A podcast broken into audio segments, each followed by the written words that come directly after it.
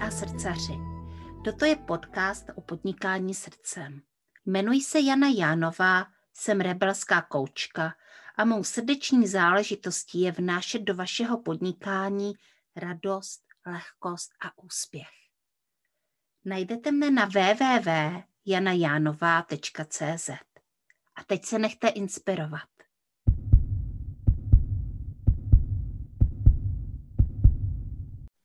Dobrý den a kterýkoliv jiný čas, ve který nás posloucháte, mé posluchačky podcastu Srdeční záležitosti. Já vás vítám u tohoto dílu, ve kterém je se mnou Veronika Kubátová a vítám i Veroniku. Ahoj. Ahoj Janí, ahoj posluchači, moc vás zdravím. A Veronika Kubátová je teď si to musím přečíst, terapeutka psychoenergetické transformace.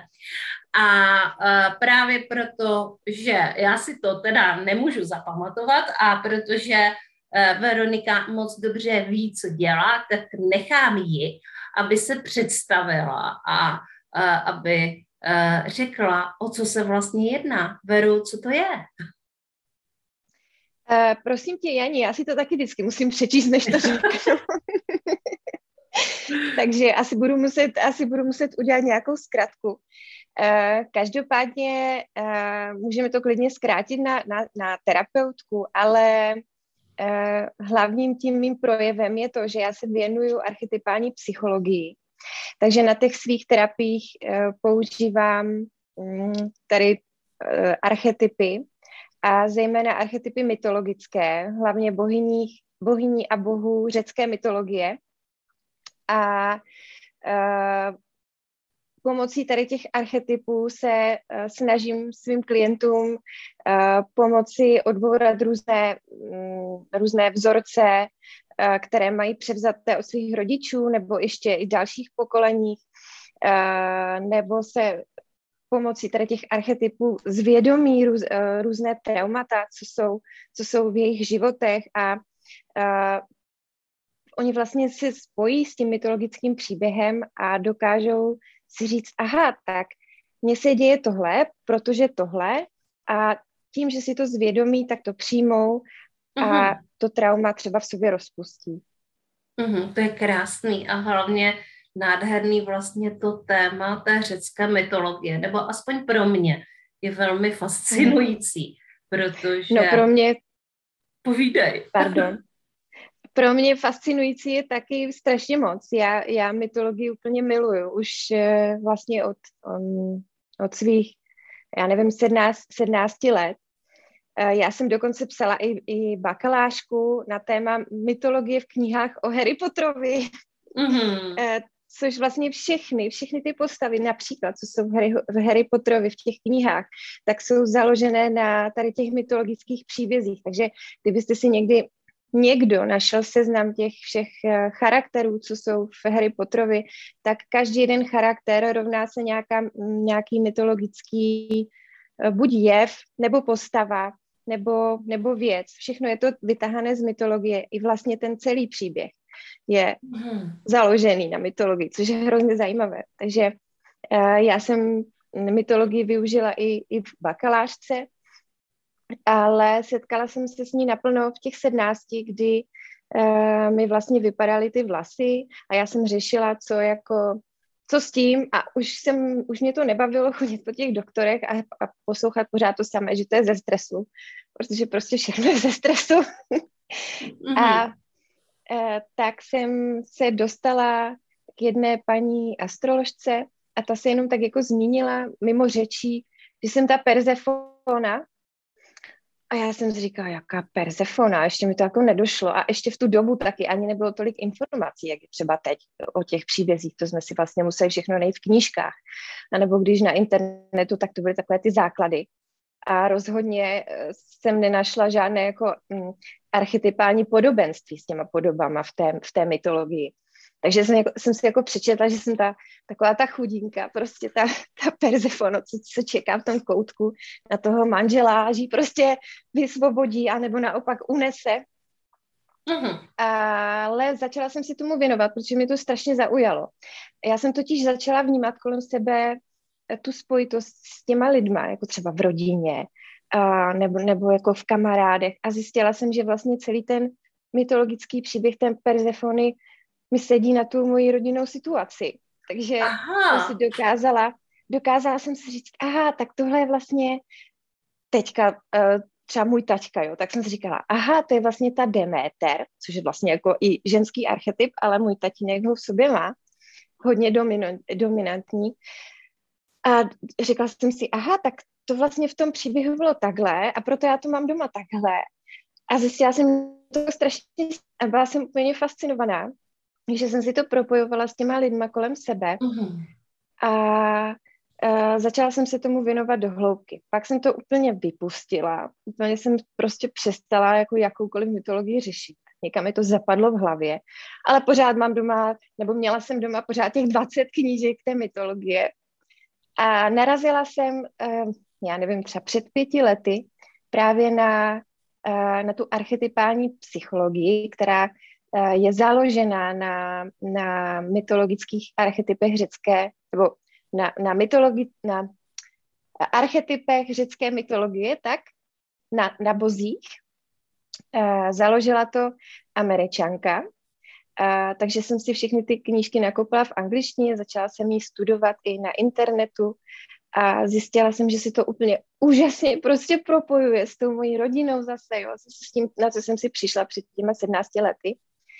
A když jsem teď začala podnikat, tak mi vlastně po nějaké době došlo, že to je něco, co jako musím šířit dál, že to je prostě strašně zajímavé, strašně srdeční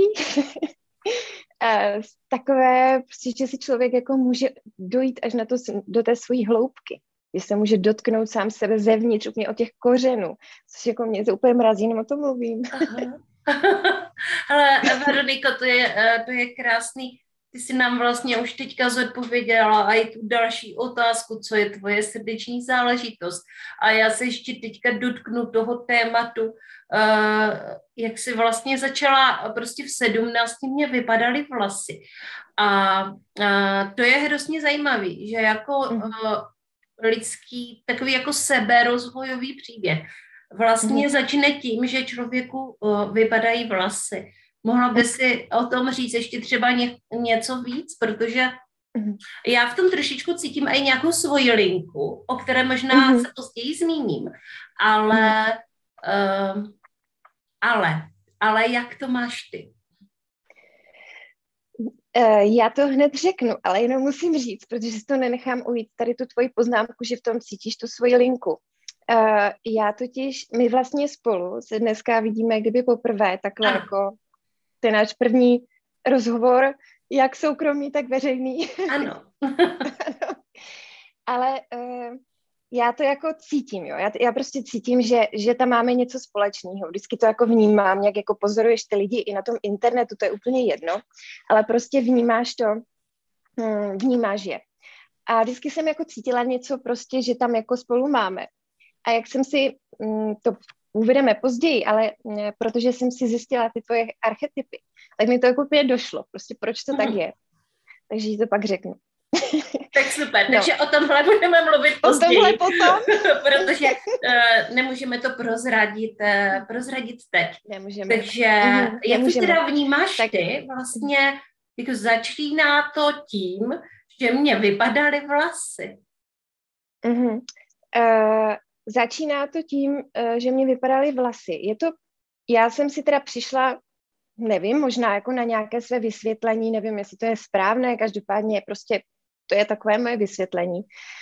Uh, kdy já do těch 17 let jsem měla vlastně jako všechno, jo, jako fungující rodinu, uh, krásu. Já jsem prostě strašně oblíbená ve škole, hrozně jako nadaná na všechno, um, chytrá, takové to dítě, jako uh, se kterým se chlubí rodiče um, každé návštěvě. Já jsem zpívala, vlastně hrála na, na nástroje, všude jsem prostě byla vidět, byla taková ta jako dokonalá prostě verůka. A tím pádem jsem se jako měla hrozně ráda, že jo. Ale těch 17 letech přišlo takové to, tak a teď se ukáž, teď prostě vezmeme to, co, co máš jako na sobě nejradši, což já jsem si třeba psala deník a tam jsem prostě měla napsané několikrát, jak miluju ty svoje vlasy a jak prostě si je, ještě jsem si tam popsala, jak jako uh, si je ráda umývám a jsem si psala takový, jako, jak si umývám vlasy, no prostě šílený věci, jako na základce třeba, jo, jsem tohle jako řešila. Mm-hmm. Takže potom přišlo takové to, uh, tak a my ti teďka vezmeme, jako my ti teďka vezmeme, říkám v uvozovkách, protože jako nikdo nepřišel, nevzal, ale uh, život mi to vzal, takže my ti teďka vezmeme ty vlasy a ukaž se, jak se máš ráda i bez toho, co je vlastně na tobě jako nejhezčí, co máš na sobě nejradši, co tvoří to, tu tvoji identitu a na čem ty stavíš ten život. A, takže v tu ránu mě vlastně všechno spadlo. Všechno prostě. Já jsem ztratila tu identitu sama sebe. Vůbec jsem, vůbec jsem nevěděla, kdo jsem. Nevěděla jsem, co mám ráda, co bych chtěla studovat, protože to bylo v 17 letech, kdy se člověk jako Eh, kdy člověk řeší, kam půjde na výšku, takže je to na výšku, že? Jo. Ano. jo. uh, uh, takže m- moji kamarádi řešili, kam na výšku a já jsem prostě řešila úplně jako strašné věci, jakože vůbec, abych třeba vylezla z pokojíčku, že jsem prostě byla úplně um, v depresi, a vůbec jsem nevěděla, co se děje. Hlavně taky člověk jako neví, jestli třeba neumře, že jo, protože prostě uh, informace kolem toho nebyly. Hmm, v té době to nebylo úplně tak populární, ještě jak je to třeba teď. Uh, takže i třeba naši nevěděli, co se prostě děje. A každý, kdo se na mě podíval, tak řekl, je, ty asi jako v sobě si řekl, je, tak ty asi brzo umřeš, ty nemáš ty vlasy, tak máš tu leukémii, tak máš tu rakovinu, tak prostě blbý. Takže všichni kolem mě chodili s tím soucitem. No a já jsem se postupně tady tou prací na sobě uh, zjistila, že to prostě ten svět jako není jenom o té kráse, co je jako na, na povrchu, uh, že vlastně i třeba ty všechny ty talenty, nebo co, jak jsem jako zpívala a, a uh, předváděla se, nebo bych to řekla, byla takový jako exhibicionista, takže jsem to vlastně ani možná jako nebyla já, že jsem jako byla jenom takový, taková ta loutka, do které projektovali ti moji rodiče ty svoje jako sny. A, no a tak mi jako došlo, že se musím jako najít, musím vlastně zjistit, co jako teda chci a musím se mít ráda, ale musím říct, že jako nejsem jako na konci um, jako té cesty, jo, že nejsem Aha. jako ve sta, ve procentech, že bych byla jako úplně jako ready uh, a byla v, prostě v pohodě, strašně se milovala. Samozřejmě, že to řeším, jako to, to jako neúplně, že bych byla v pořádku, ale, ale pochopila jsem tu svoji, um, tu svoji cestu a to si myslím, že je hrozně důležité. A to jsem právě pochopila i díky těm svým archetypům. Mm-hmm. Ale to je zajímavé, že vlastně ono to asi nějakou dobu trvalo, že v 17 člověk jako aby přijal něco takového, tak uh, to může být náročné, však si o tom mluvila. Mm-hmm. Ale mm-hmm. že to mhm. přišlo jakoby docela brzo, že tím pádem máš náskok.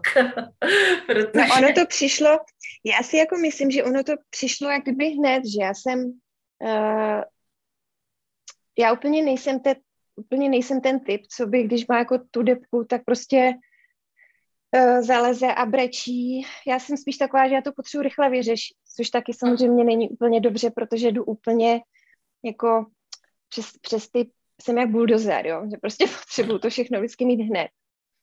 Mm-hmm. Takže já jsem začala ty knihy studovat a uh, i, i přesto, že jsem ty vlastně neměla, tak i přesto jsem třeba vystupovala před prostě strašně moc lidma, jako obrovským uh, publikem jsem prostě zpívala i bez těch vlasů, takže v podstatě to bylo jako docela asi jako hustý v, tý, v tom, v, e, i pro ty lidi, jo, si myslím, že museli být prostě úplně v šoku, jako když jsem tam přišla. Mm, Takže jsem s tím vlastně pracovala, pracovala hned, ale jako myslím si, že jsem šla blbě, nebo blbě, prostě tak jako na sílu. Víš, jako že to nebylo takové přirozené, ale že jsem prostě potřebovala um, rychle to jako vyřešit a hlavně já jsem jako šla za tím, že, že potřebuji rychle ty vlasy zpátky. Víš, že jsem jako ne, ne, neporozuměla, jak kdyby co se děje a proč se to děje, ale spíš jsem chtěla rychle už ty vlasy a říkala jsem si tak, a když to vyřeším, tak prostě příští měsíc mě zase narostou. Aha. Hm? Jo. No.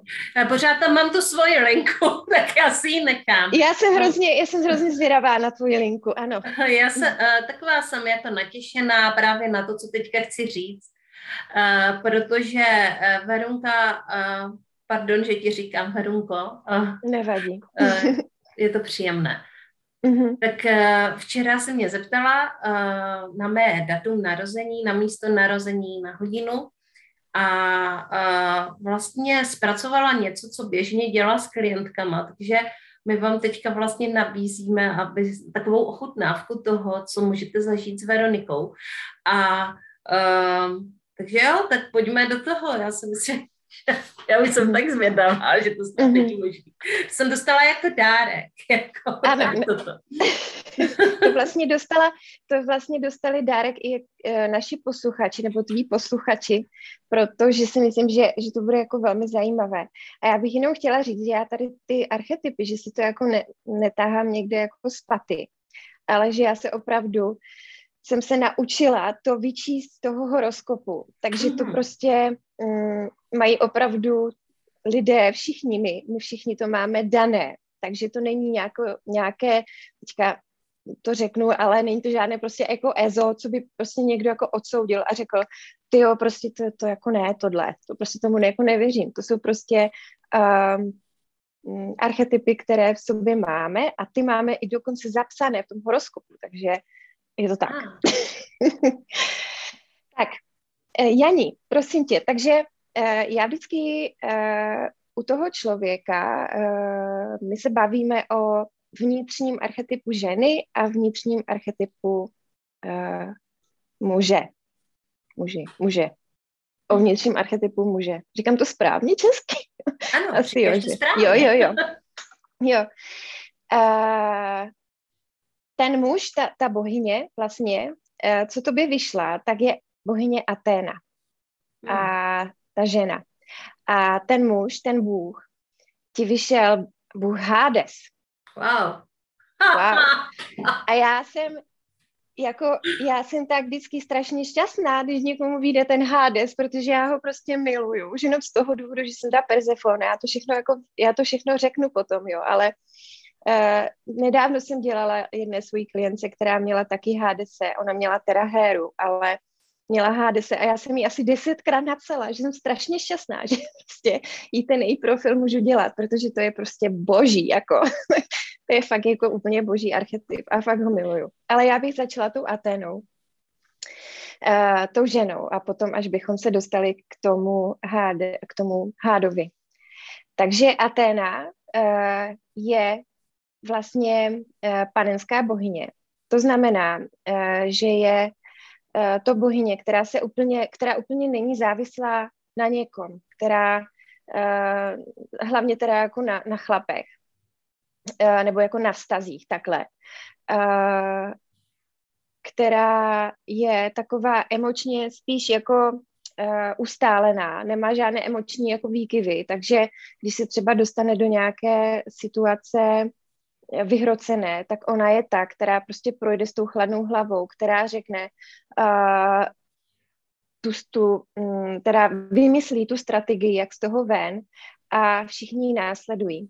A právě uh, tvoření té strategie nebo vůbec to strategické chování, uh, to je její úplně největší, největší uh, přednost.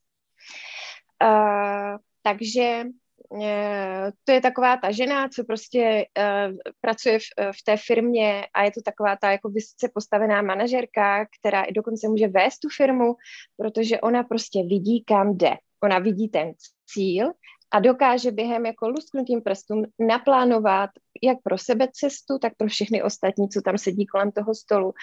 A z 99,9% je ta cesta úspěšná. Takže uh, vlastně uh, všichni bychom chtěli být Aténou. to, je, to je prostě takový jako, to, jako hodně, hezký, hodně hezký archetyp v tomhle, že to je fakt jako uh, má potenciál být úspěšný, velmi úspěšný.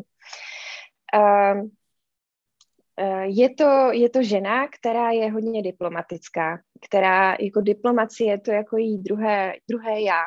A je to taky proto, že člověk, když, když chce být nebo, nebo je diplomatický, tak právě k tomu potřebuje tu strategii, potřebuje si to promyslet. Není to tak jako, že jo a teďka prostě budu taková, taková jsem. Ono někde v tom nevědomí nám to běží a prostě nám to jako ukáže. Takhle si teďka chovej, takhle prostě tohle řekni.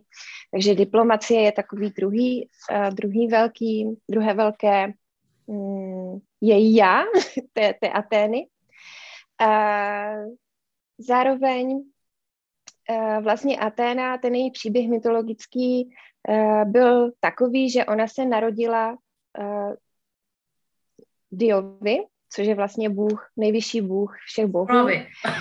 A, a, ano, přesně z hlavy. Ho totiž šíleně bolela hlava. A a on zavolal na pomoc svého syna Hefajsta a ten mu zarazil sekeru do hlavy a, a vyskočila z něho už dospělá, už dospělá Aténa. Uh, plné vyrazila, zbroji, prosím. Plné zbroji, ano, přesně. V plné zbroji už, už s, tou, uh, s tou maskou, s tou helmou, s tím šípem, s tím, jo, s tím šípem nebo kopím. Kopím asi. A, aha, a vylezla už z té hlavy, ale dospělá. To znamená, že vlastně uh, děti nebo, nebo holčičky, které mají v sobě archetyp té Atény, tak oni už od malinka jsou takové jako hodně zodpovědné, hodně jako prostě nejsou takové ty dětské, jo, takové ty, že se narodí už dospělé a už, už mají v sobě tu, takovou tu těžkost, takovou tu prostě tu zodpovědnost a takové to chování těch dospělých, že to není prostě taková jako ha, ha, ha, hi, hi, hi, nějak bude, ale že ona je fakt jako zodpovědná úplně od malička.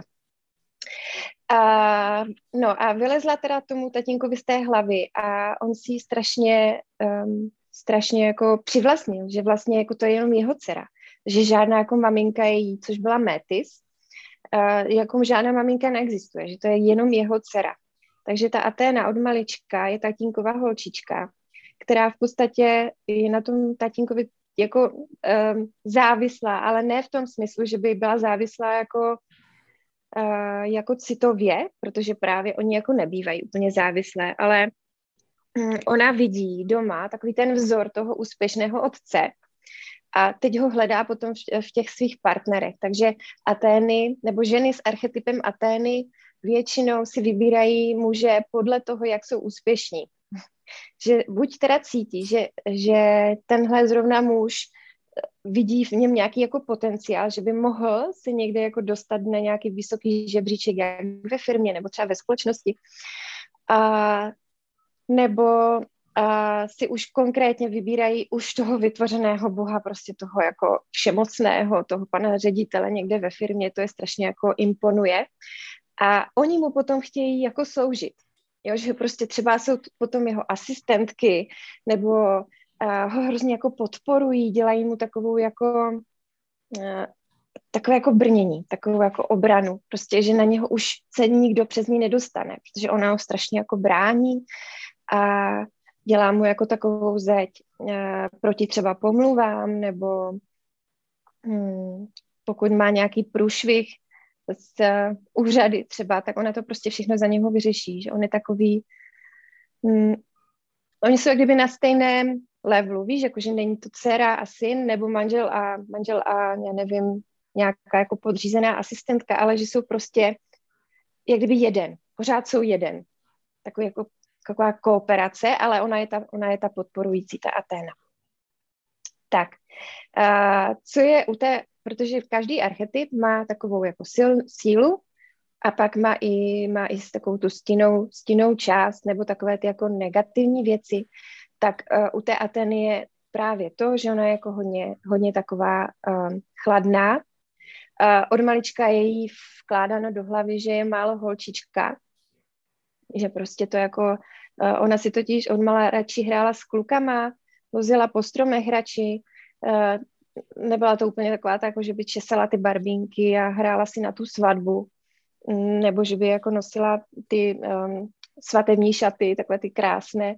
Takže od malinka má podsouváno, ať už, um, um, že jí to říkali, nebo to cítila, že prostě není to taková ta jako holčička v pravém slova smyslu s těma copánkama. Uh, takže tohle si nese, tohle si nese životem. Uh, zároveň stále chce od, odvděčit tomu svému tatínkovi. Cítí tam takový jako takové, takové to, mm, to pouto. A mm, další věc je to, že úplně zapomíná na tu svoji matku, že ji vlastně jako nebere. Mm, záleží taky na tom, vždycky, vždycky uh, takhle, tohle je jako hlavní linka příběhu, ale pak záleží na strašně moc věcech. Záleží třeba na tom, jaké to dětství ta Aténa měla. Jestli ta maminka byla mateřský typ, nebo nebyla. Uh, jestli, jestli to jako vzdala, protože většinou ty maminky, oni to prostě vzdají, když mají doma tu Aténu s tím Zeusem, protože cítí, že prostě nemají šanci, tak oni to většinou vzdají a nechají mhm. to fakt jenom na tom otci. Takže ona, ta Atena, necítí tu, tu její mateřskou lásku a potom není schopná v budoucnu to předávat dál. Takže i na se na něco zeptat? Uh-huh. Jakože uh, ve spoustě věcí to se mnou rezonuje, ale druhá věc je, že uh, vlastně můj příběh je o tom, že vůbec ten otec, jako kdyby fakt jako otec není. Takže uh-huh. ne, že by fakt nebyl, ale uh-huh. on prostě s náma nebyl maminka s tátou se vlastně rozvedli, když mm. mě bylo dva a půl roku a mm. od té doby já jsem ho neviděla. Takže mm. my se vlastně neznáme a mm. uh, díky tomu vlastně tam ani tenhle příběh jako uh, té lásky uh, dcera otec nemohl mm. jako být rozvinutý nějakým mm. způsobem. Mm. Nicméně mhm. druhá věc, že to ve mně rozeznívá jiné, jako kdyby tóny uh, toho příběhu, to určitě, mm-hmm. ale vlastně mhm. tady tenhle uh, příběh tam není. Ale mm-hmm. příběh, který tam je, je mhm. vlastně to, že já jako vlastně ta holčička a potom jako dospívající žena a ještě dlouho, prostě třeba po dvacítce a pak jsem to vyloženě prožila, něco takového, uh, jsem toužila potom mít muže, kterému, jako, se kterým budu žít ten jeho příběh, se mhm. kterým vlastně budeme nějakým způsobem, uh, se kterým budeme prostě nějakým způsobem tvořit společně uh-huh. společnou budoucnost a uh-huh. já jsem jako hrozně dlouho neměla ten svůj příběh, uh-huh. protože uh, jsem se natolik vžila a i jako do toho příběhu, toho mého pracovního příběhu, toho mého bývalého partnera, tak uh-huh. jsem ho jako uh-huh. vlastně podporovala, že ten můj příběh tam vlastně nebyl. Takže uh-huh. v tomhle uh, to vnímám, že to jako hodně souzní. Uh-huh. Tam je právě, tam jde o to, že ještě uh, je důležité, že vlastně ten archetyp toho, toho tvého tatínka, nebo toho Zeuse vyloženě, toho Dia, on klidně mohl být tvé mamce. Víš, že tam, tam prostě uh, ono se to, stejně jako já, tu, tu, svoji, mm, tu svoji Demeter, tu svoji jako ženu, mám v tom, ta, tu matku mám v tom svém otci, tak ty si to možná, možná jestli tam nebyly i přehozené role u vás doma v tvých rodičích, ale nevím, to, to je v podstatě, to ty si musíš jako potom jak kdyby sama v sobě uvědomit, ale uh, taky jde o to, že právě, že někdy se stává, že chybí ten otec, ten hlavní, což je, což je tvůj případ. A potom ty, ty Atény jsou prostě ztracené, protože oni, oni prostě od malinka kopírují tu cestu toho svého otce. A jakmile tam není ten otec, tak jsou prostě ztracené. A takže nevím, jak jsi to měla ty, ale většinou to je tak, že jsou prostě ztracené, až právě dojdou k nějakému tomu úspěšnému muži, do kterého si projektují toho otce a už mají takové to, čeho se mají chytit a už se, už se rozjedou a pak už je to jedno. Ale je důležitý právě nějaký člověk, do kterého si ta Aténa uh, vyprojektuje toho svého tatínka, toho svého Zeuse, toho svého Dia. Mm-hmm. Ale ještě bych řekla další věc, že tobě tam totiž podle mě zasahuje Eh, v tom tvém příběhu tam zasahuje ten archetyp toho muže, toho boha, to háde, háde se, háda. Takhle je to prostě s Aténou. Takhle je to tak jako ve zkratce, ve zkratce, mm. protože to bychom tady mohli být na dvě hodiny. Takže to je ve zkratce s tou Aténou, ale teď bych se teda ráda dostala k tomu hádovi, což je tvůj druhý archetyp. A je to archetyp tvého vnitřního muže, tvého vnitřního boha.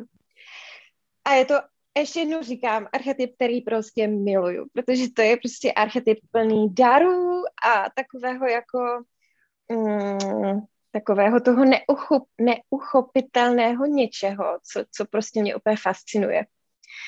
Uh, takže uh, Hades je uh, bůh podsvětí, je to dítě, které se narodilo Kronovi a Reji. Kron, Kronos byl bůh času a Reja byla bohyně mateřství.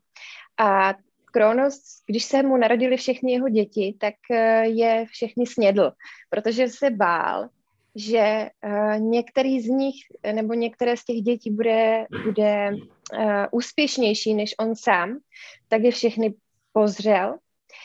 Ale ty děti se po nějaké době vysvobodili na svět, toho krona porazili a tři, tři, tihle, tři ti, um, nejstarší synové, eh, což byl vlastně Hades, Zeus a Poseidon, si rozdělili vládu nad celým světem. Poseidon dostal moře, Zeus dostal svět a pozemský svět a Hades dostal podsvětí.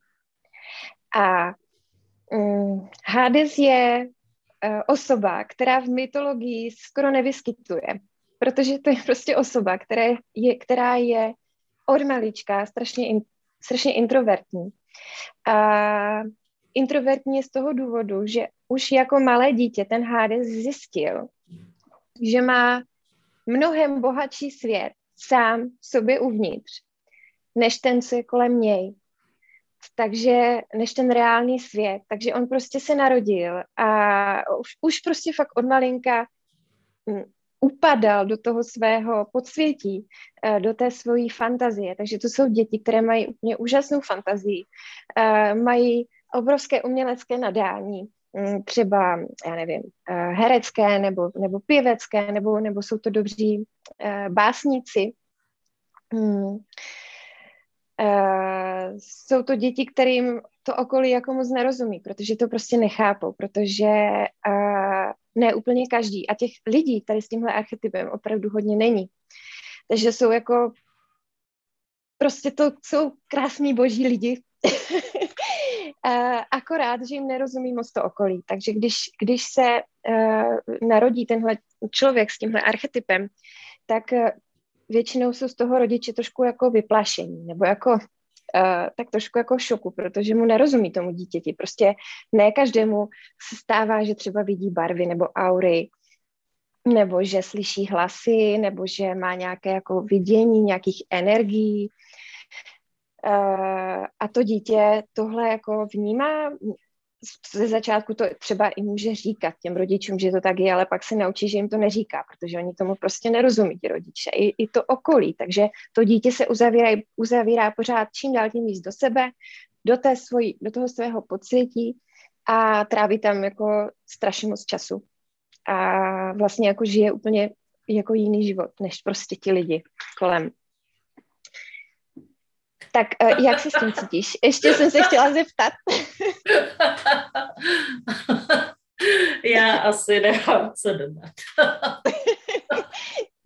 že, že to je krásné, Janí. Jako já jsem úplně, úplně nadšená tady z toho archetypu. No a mm, pak to a vlastně záleží, jako, záleží hodně na okolí, jestli vlastně toho to dítě jako nechá, nechají v tom podsvětí jako dál vyrůstat, protože tam je velký, velké, velký problém v tom, že ty děti se naučí, um, že uvnitř sebe je jim líp a nenaučí se tu konfrontaci s tou realitou. Takže oni úplně nemají prostě rádi vystoupit do té, do té reality a teď prostě řešit jako nějaké jako věci, takový jako normální, protože jim to přijde prostě úplně k ničemu, úplně jako ne, že jim to prostě nedává smysl, protože to jsou prostě úplně banality.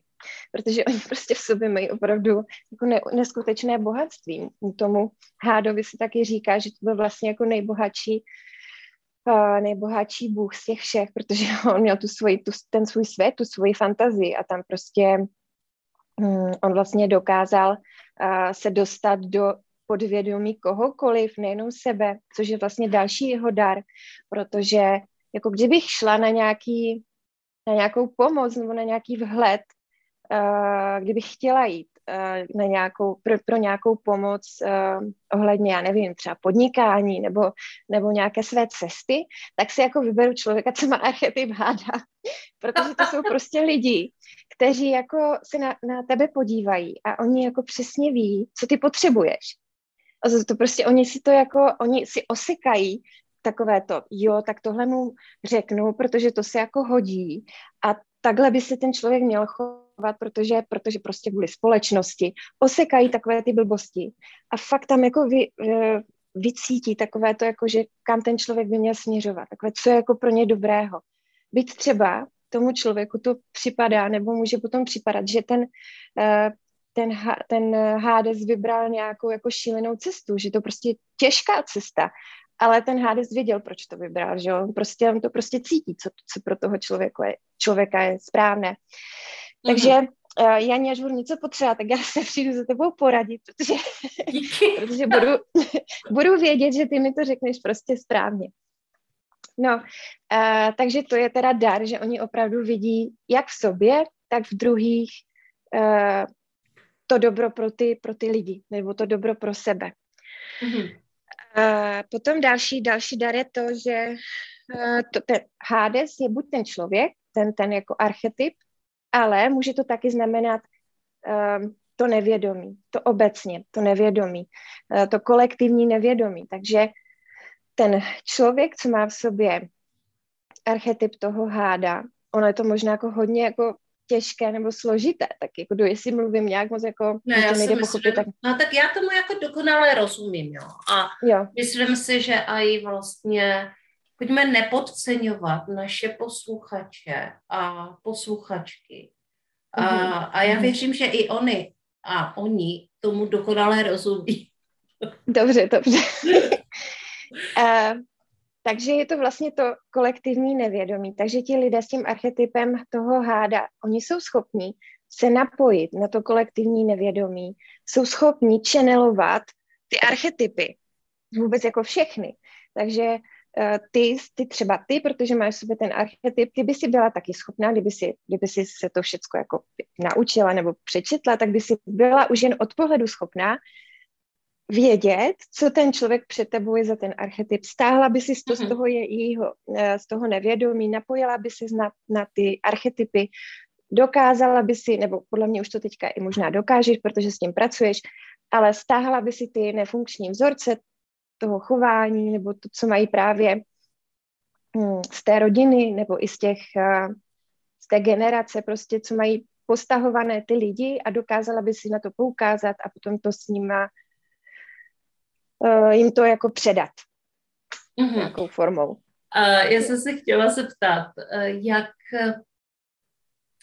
jakože vlastně, když tam máš tyhle dva, jo, kteří jsou tak diametrálně odlišní, mm-hmm. jako je třeba ta Aténa s tím hadem, tak co se mm-hmm. potom děje? No, to je právě úplně boží, protože eh, kdyby si měla třeba v sobě, hm, ty máš opravdu jeden jako Hades je prostě protipol úplně brutální tam a Atena je protipol brutální tam. Jakože fakt prostě to jsou takové jako takové dva takové extrémy. Ale díky tomu, že je máš, tak si schopná vlastně fungovat, protože ten, ten Hades právě potřebuje, aby ta, hm, ta jeho vnitřní žena, prostě pokud si to vezmeme na ty vnitřní archetypy, tak on je ten vnitřní muž a ten je vnitřní žena. Tak ten Hades, ten tvůj vnitřní muž potřebuje, aby, aby ta Aténa byla taková ta, co ho prostě vezme za ten límec a řekne a dost a teď už prostě pojď ven z toho svého podsvětí a pojď prostě jako fungovat, jako něco dělej. Takže on potřebuje mít vedle sebe v tom tvém těle tu silnější. Takže kdyby si třeba v sobě měla archetyp háda a pak archetyp Persefony, no tak si prostě jenom doma zalezla a si prostě jenom v tom svém jako nevědomí, v tom svém podvědomí, v tom svém světě té, té své fantazii. Vymyslíš si uh, ty svoje kamarády, vymyslíš si toho milence a nejsi schopná fungovat v té realitě. Takže naopak si myslím, že ty to máš prostě úplně ideální, jo? že ty si, ty si vědomě, protože teď už to víš, tak si řekneš, já nevím, když třeba budeš mít takové, jak, já nevím, jestli se ti to třeba děje, jo, ale já mám totiž um, archetyp háda taky, ale jako nemám ho tak dominantní jak ty, mm. ale mně se třeba děje to, což je úplně jako takové trošku jako bizární, ale dobře to tady řeknu, že já si třeba jako uh, já si jako vymyslím takového jako imaginárního jako muže, jako milence. Mm-hmm. A teď mhm. s ním jako komunikuju. A on je prostě takový ten jako nejlepší na světě, prostě všechno odpoví, všechno ví, uh, pomáhá mi, prostě když něco nevím, tak on se mnou jako mluví a teď mi to jako říká a, a potom pak si jako představuju, že třeba spolu jdeme, nebo že třeba prostě um, spolu máme nějaké jako intimní věci, jo, že to, um, to jsou prostě takové jako takový jako imaginární, imaginární svět. A to se právě děje těmhle lidem, co mají ten archetyp háda, že oni si fakt jako vy, vymyslí ty svoje postavičky a s nimi prostě tráví čas. Ale mm. je právě problém, že oni potom nejsou jako schopni se konfrontovat s tou realitou, že jo? protože potom jako nemají proč. Protože mm. oni ví, že tam mají toho svého dokonalého prince na bílém koni, takže nepotřebují žádného chlapa tady prostě pozemského, mm. jako proč prostě. Mm když mají toho svého chytrého, krásného a mm. nevím co všechno, prostě muže. A jako, Takže... Já jsem tohle měla především, když jsem byla dítě. Já, když mm-hmm. jsem mhm. byla dítě, tak jsem byla prostě to, co si popisovala. Já jsem žila mm-hmm. jenom v knížkách, v příbězích, vymýšlela jsem si ty svoje. A vlastně jsem byla hodně odlišná od ostatních, takže to mm-hmm. okolí to taky vnímalo a já jsem byla jako relativně na základní škole úplně, jako úplný outsider. Mm-hmm. Kde ale já jsem zároveň jako měla i ty své strategie, jo. takže mm-hmm. a uh, takže jsem občas něco jakoby vymyslela, co třeba i mhm. jakoby částečně zaujalo ostatní, ale v mhm. každém případě jsem byla jako hodně velký podivín. Mm-hmm. A um, bylo mi v tom jako na jednu stranu mi v tom bylo dobře, protože v tom světě mi skutečně bylo dobře, v tom mém vlastním a mm-hmm. Na mhm. druhou uh, stranu, to je možná jako o tom druhém archetypu, já jsem se mhm. vlastně cítila odmítnutá jako kdyby tou mm-hmm. společností a, a v tom mi dobře nebylo. Jo.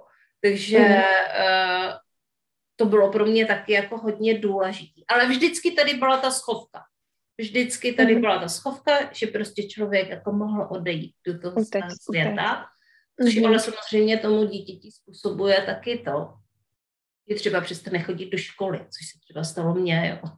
Uh-huh. Že prostě uh-huh. velice brzo přestane chodit do školy a zůstane jakoby doma prostě. Uh-huh. A taky to, uh-huh. jak vlastně k tomu přistupují rodiče, uh, že jako oni to vnímali, že vlastně uh-huh. jako někam odcházím mm-hmm. vlastně i vnímali v tom určité dary, ale prostě vnímali v tom velké nebezpečí. Nebezpečí mm-hmm. pro mě. Takže se mě snažili až násilím z toho mm-hmm. jakoby vyvádět. Vlastně já ale jsem třeba prostě... měla mm, zakázaný třeba číst jo, nějakou dobu, mm-hmm. protože mm-hmm. to natolik ovlivňovalo to, jak se chovám. Já jsem byla tak uvnitř prostě těch příběhů, mm-hmm. že pro mě neexistovalo nic jiného. Uh-huh. Uh, v podstatě to je, možná ti to připadalo tehdy jako špatný krok od tvých rodičů, ale v podstatě, v podstatě to jako asi udělali správně, protože tam je fakt jako velké nebezpečí u těch dětí. Když se to jako naučí, že oni tam zůstanou. Oni fakt prostě potom nejsou schopni jako fungovat um, a pokud teda nemají takový silný protiarchetyp, jako máš třeba ty tu Aténu, která tě vlastně, ona by tě z toho asi dokázala vyvést i sama, i bez té, bez té pomoci těch rodičů. Ale pravděpodobně asi e, byla taková ta spící Atena, protože tam neměla právě toho dia, takže ona se možná probrala až v nějaké akci, až tehdy, kdy, kdy uh, si objevila ve svém okolí nějakého dia. Nevím, mhm. nevím, jenom hádám. Uh, jako možná, že jako v tom probouzejícím se ženství začaly vlastně, mm-hmm. což si myslím, že stále ten Hades jako chodit takový ti, mm, takové ty představy o těch, mm-hmm. o mhm. těch mužích. Mm-hmm. A, mm-hmm. a ze začátku právě jako byli ti muži velmi mm, takový jako relativně temní, jo. Uh-huh, uh, A, a ty vzory byly hrozně takový jako rebelský. Uh-huh. A, a v tom já jsem potom žila dál, ale už jsem jako hodně žila v té akci. Jak mě prostě vlastně ten život, nebo prostě odešla jsem velmi brzo studovat do Brna, takže jak mě prostě ten život jako hodil do té akce, uh, tak uh, tak jsem nějakým způsobem uh, začala jako jít krok za krokem prostě k něčemu jinému. Ale je fakt, že já jsem se vlastně s tím svým hádem musela propadnout až jako na samé dno, uh, hmm. abych prostě udělala uh, tu akci a mohla hmm. jít prostě nahoru uh, s tou hmm. Aténou. A uh-huh. co teďka, uh-huh. co teďka jako kdyby vnímám, uh-huh. že um, možná, že jako více následuju ji. Já tam mám ty uh-huh. sondy, jo, prostě uh-huh. a mám tam tu intuici a uh-huh. mám tam prostě jako jasné vhledy a dělám vizualizace uh-huh. a s tímhle uh-huh. pracuju, ale uh-huh. velmi se, jakože je to spíše menší část, než, mm-hmm. než vlastně potom eh, ta druhá stránka věci, protože já jsem si to zažila, jako co to vlastně znamená a jaký je tam, eh, jaký je tam úskalí, mm-hmm. když se vlastně člověk jako prostě v té své fantazii jako utopí. Mm-hmm. A ona je hrozně mm-hmm. důležitá právě proto, aby člověk byl jiný, odlišný, aby a, a jako můžeš následovat tu svoji intuici, ale ten dar té Atény vystavět na tom tu strategii mm-hmm. je prostě mm-hmm. úplně boží. Takže fakt se to mm-hmm. krásně doplňuje. Ano, ano, má, máš, to, máš to říkat, máš to úplně jako v rovnováze.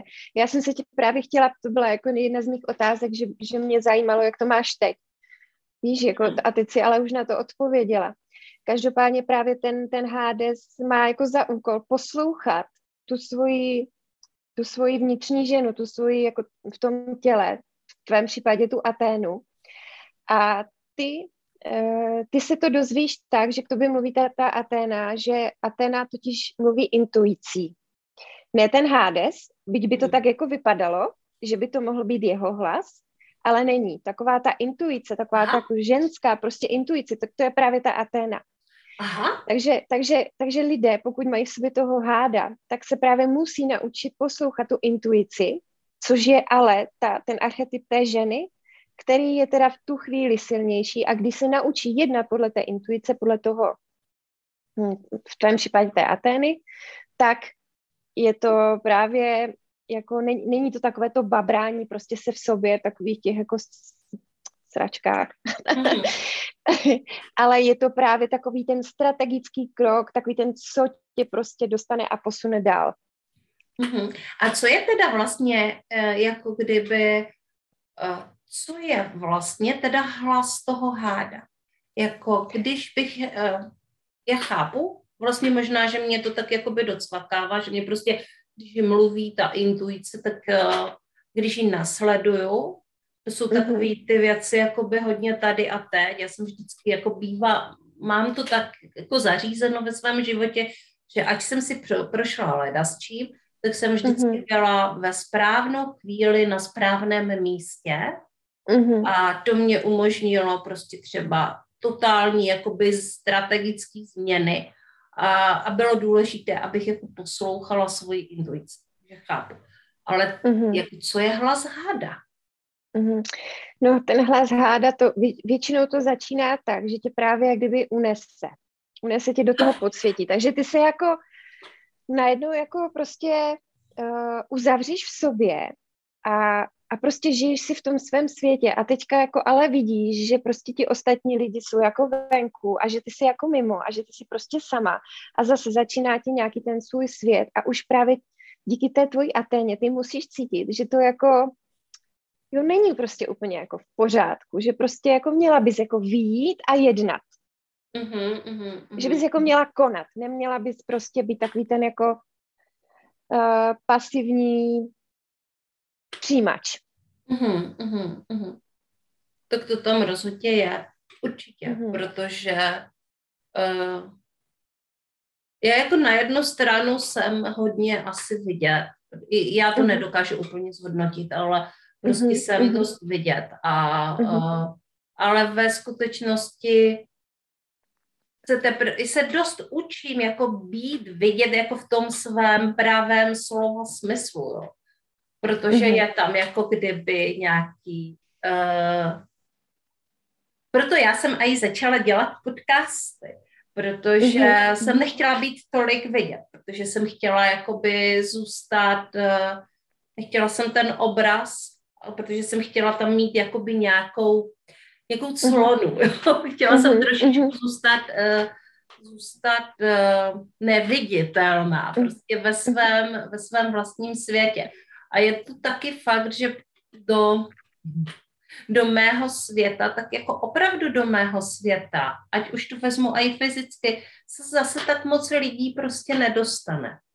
Mm-hmm. Že uh, takže ani k nám domů, já nejsem úplně návštěvní typ, ani k nám domů se zase tak moc jako uh-huh. lidí nedostane. Uh, takže jako dostanou se, ale jenom prostě někteří.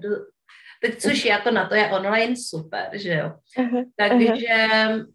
chápu. Takže ve chvíli, když vnímám jakoby tu tu oddělenost, že jsem prostě... Takovou tu oddělenost, ale jakože cítíš, že prostě vědomě se radši ponoříš do, to, do toho svého světa asi v něm a cítíš ale, že ta realita, nebo to takový ten problém, který jako neřešíš, že, že jde kolem tebe, pluje kolem tebe a ty ho prostě necháš být, protože ti je líp v tom, mm. v tom, tém svě, v tom tvém světě. Já jsem jenom chtěla říct k tomu, jak děláš ty podcasty ještě, tak vlastně jedna taková cesta ven uh, z toho podsvětí, od toho háda, je právě poslouchat ten ženský vnitřní hlas, což je u tebe ta Aténa. Ale potom ještě existuje jedna cesta a to je se spojit s Bohem Hermem. Bůh Hermes, to je Bůh jako komunikace, on spojuje lidi, Bůh cestování a tomu hádovi pomáhá se spojit právě tady s tím Bohem, Bohem Hermem a komunikovat s tím okolím, naučit se, jak kdyby předávat okolí ty svoje obrazy. Jo, mm-hmm. prostě to je boží, jako s tebou, je to prostě úplně boží. Jako. ty úplně si, ty ses prostě dostala na tu, na tu svoji cestu a jdeš prostě úplně, jak fakt, kdyby si značetla tu mytologii a d- máš prostě úplně ty kroky fakt jako v souladu, což je prostě super. Mm-hmm. A že dokážeš díky tomu, uh, do, k tomu, díky tomu Hermovi předávat ty své uh, právě ty obrazy z toho podsvětí, z toho podvědomí, nevědomí, ty, ty moudra. A to jsem ještě teda zapomněla říct, že když jsi Aténa, tak prosím tě, tvůj úkol je rozdávat lidem moudro. takže, takže, takže, takže něco eh, předávej uh, moudro do publika. Tak.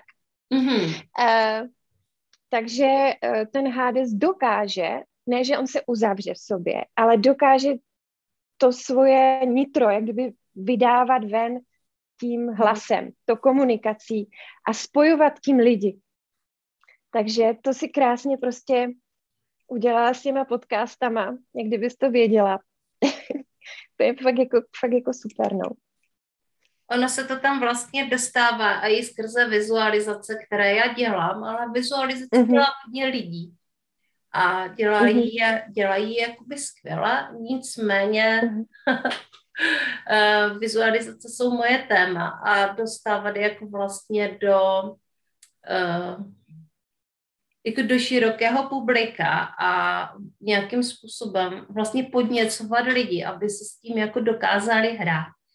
A protože mm-hmm. pro mě je vlastně vizualizace hra, Jo, je to prostě mm-hmm. hra sama se sebou. A mm. já to mám až tak, že pro mě je to taková hra, jako kdybych hrála třeba nějakou počítačovou hru.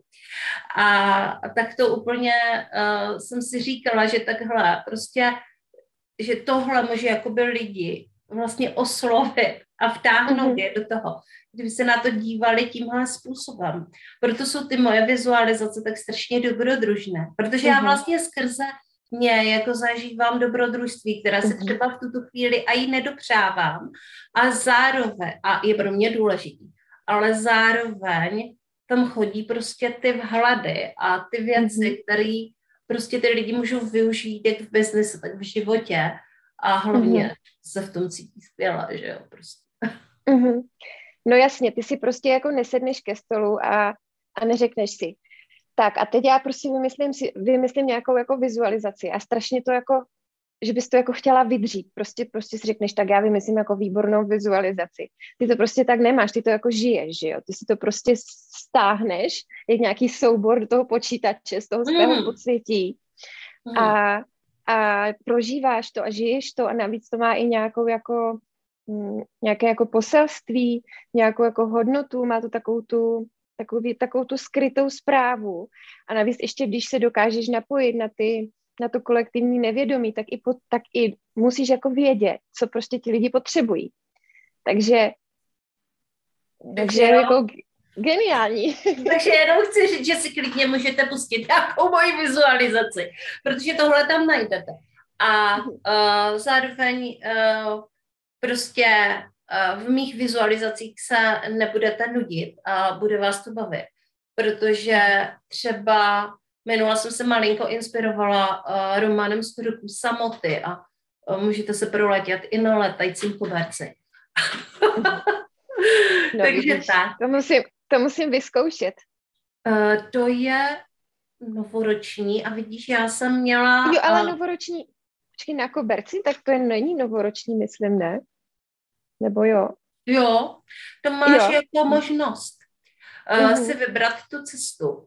A, jo, ano, ano, a je ano, už vlastně zmíněný jo. a strašně moc lidí lítal. A právě, možná, že to tam ani zmíněný není, ale jsem tam měla tu myšlenku, že já bych jo. letěla na tom letajícím koberci. A strašně moc lidí to právě řeklo, že letěli na tom Aha. koberci. Jo, jo, já už vím, já už vím, já jsem si totiž vybrala toho draka. Já jsem neměla koberec. Já jsem si vybrala draka, proto jsem si to nedokázala spojit. Ale hrozně se mi líbila ta, no, ta vizualizace, mm, co si dělala tu předtím. To byly jak kdyby... Mm-hmm, mm-hmm. To byla taková je, vlastně ta svůdnovratová. Jo, jo.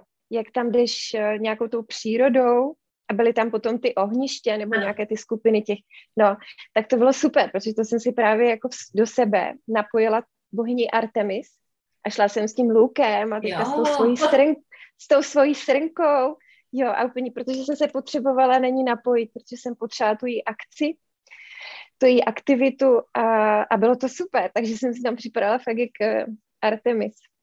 Mm-hmm. Veroniko, já moc krát děkuji za tenhle vhled a mm-hmm. chtěla bych ti udělat takové tvoje promo okénko, já ho tak dělám a chci, aby si řekla ženám, lidem, aby, um, aby věděli, kde, kde tě najdou, tak uh, vlastně kde mají hledat tvoje služby a uh, tvoje, uh, kde, kde vlastně se s tebou můžou propojit. Takže můžete se se mnou propojit buď přes webové stránky www.božskaterapie.cz kde najdete jak všechny kontakty, tak, tak vstup do mojí facebookové skupinky, nebo i telefon, e-mail, jakkoliv mě budete chtít kontaktovat, všechno tam je. Nebo se můžeme spojit přes můj Facebook, kde jsem jako Veronika Kubátová a tam mi napíšete buď zprávu, nebo se mi nějakým způsobem jiným ozvete, a nebo mám taky svoji facebookovou skupinku Božská terapie taky, kde mám uh, uh, x žen, se kterými denně řešíme nějaké mytologické příběhy, dávám jim tam právě typy z mytologie, protože uh, spousta žen se dozví svůj archetyp, nebo spousta, to trošku přeháním, ale pár žen se dozví svůj archetyp a nejsou úplně spokojené, protože není takový um, uh, úžasný, jako máš třeba ty, ty archetypy, tak právě jim tam píšu, nebo úžasný, takové to na první dobrou, jo, oni to tam mm-hmm. samozřejmě potom jako najdou, ale takové to na první dobrou si řeknou, Ježíš, stejně jako já, Ježíš, já jsem ta prostě Persefona, že jo. A, takže tam právě píšu různé typy, jak se a, spojit právě s jinou bohyní, abychom, abychom v sobě probudili a, ty části, které v sobě probuzené nemáme, ale potřebujeme je právě k tomu životu. Takže mm. i mhm. přes facebookovou skupinku. Mm, super. A uh, ještě řekni, uh, ty vlastně jako děláš tady tyhle služby, ale mm-hmm. co mhm. všechno s tebou můžou uh, klientky zažít? No já mám teďka hlavní, hlavní službu Božská si, což je vlastně písemná služba, kdy já té klientce na základě na, uh, data narození, místa a času vypracuju ten božský profil, její božský profil, takže zpracuju vnitřního boha, stejně jako tobě vnitřní uh, bohyni. Uh, ten profil má 11 stránek, uh, obsahuje to mytologické příběhy, obsahuje to archetypální rovinu toho příběhu, obsahuje to můj takový jako jedinečný vhled, kdy si spojím ty, um, propojím ty bohy dohromady a uh, vytvořím takový jako um, takový jako návrh, co by, co by prostě ten člověk mohl se sebou dělat protože mám právě i ten uh, archetyp toho háda v sobě taky, takže, takže do toho, jak kdyby do těch lidí taky tak trošku vidím. Mm-hmm. A uh, pak tam mám i typy, jak použít ty archetyp, ty dané archetypy v podnikání, protože každý ten archetyp je právě mm, jiný a každý archetyp potřebuje jiné publikum, jinou, jiný prostě přístup k práci, uh, má jiné potřeby, i třeba v právě v tom vyjadřování nebo působí nějak na lidi. Takže vždycky tam najdou v tom profilu, v tom božském profilu ženy i, e, i takovou jako radu, jak můžou využít ty bohy e, v tom podnikání. Mm, děkuju moc krát a uh, Verunko, prosím tě, uh, co ještě nebylo řečeno a chtěla bys si tady říct? Mm, já jsem jenom chtěla říct, že jsme úplně jako pořádně nezmínili, co je ta moje srdeční záležitost. E, jo, a já jsem si myslela, že už jo, ale ne. Tak pojďme do toho. To jenom, co jsme... je tvoje srdeční záležitost? my jsme to jenom tak naťukli, ale jako na ten konec bych, bych to řekla. Já jsem nad tím přemýšlela totiž včera před spaním, co je vlastně moje srdeční záležitost a zjistila jsem, že to je vlastně jako poznávání a hledání takové té hloubky, jako v lidech nebo ve věcech. A že právě ty archetypy, ty mytologické archetypy mi to jako strašně umožňují, protože můžu právě takhle jako pátrat v těch, eh, těch vzorcích chování těch lidí, v těch jejich hlavách, v těch jejich nevědomích a že se to tak hezky propojuje. Mm-hmm. Děkuji moc krát a poslední moje otázka je, Mm, kdyby si mohla vzkázat našim posluchačkám a posluchačům jenom třeba jednu větu a vůbec by tady tenhle rozhovor neproběhl. Co by si jim řekla? Buďte sami sebou. Mm-hmm. Buďte sami sebou. Buďte sami sebou. Mm-hmm. Mm-hmm. A, a k tomu můžete i dojít skrze bojskou terapii s Veronikou, která uh, vám načte uh, vaše bohy a bohyně, vaše vnitřní archetypy a pomůže vám pochopit váš příběh, váš uh, vnitřní archetypální mytologický příběh, který je hrozně zajímavý. A od toho tady ty mytologické příběhy a pohádky jsou, uh, aby nám vlastně zprostředkovávalo, zprostředkovávali moudro, z historie, z jiných generací a vlastně nám předávali nějaké poselství. Protože archetypy jsou tady právě proto, uh, aby nám byly nějakou inspirací. A uh, aby nám pomáhali. Mm-hmm. Veru, hrozně děkuji za, teda hrozně, ne hrozně, ale děkuji za rozhovor. Já taky moc děkuji, Janí, bylo to super. Jsem moc ráda. Mhm. A budete se moc samozřejmě těšit také na Veroničin týden ve skupině srdeční záležitosti. Na ten se těším i já, protože to bude zajímavé a bude to na téma, které mě neuvěřitelně baví, což jste pravděpodobně vycítili z tohoto podcastu, protože, uh, protože jsem si to hrozně moc užila. Mějte se krásně. Mhm, já taky. Uh, Vy tak A naslyšenou. Ahoj. Ahoj.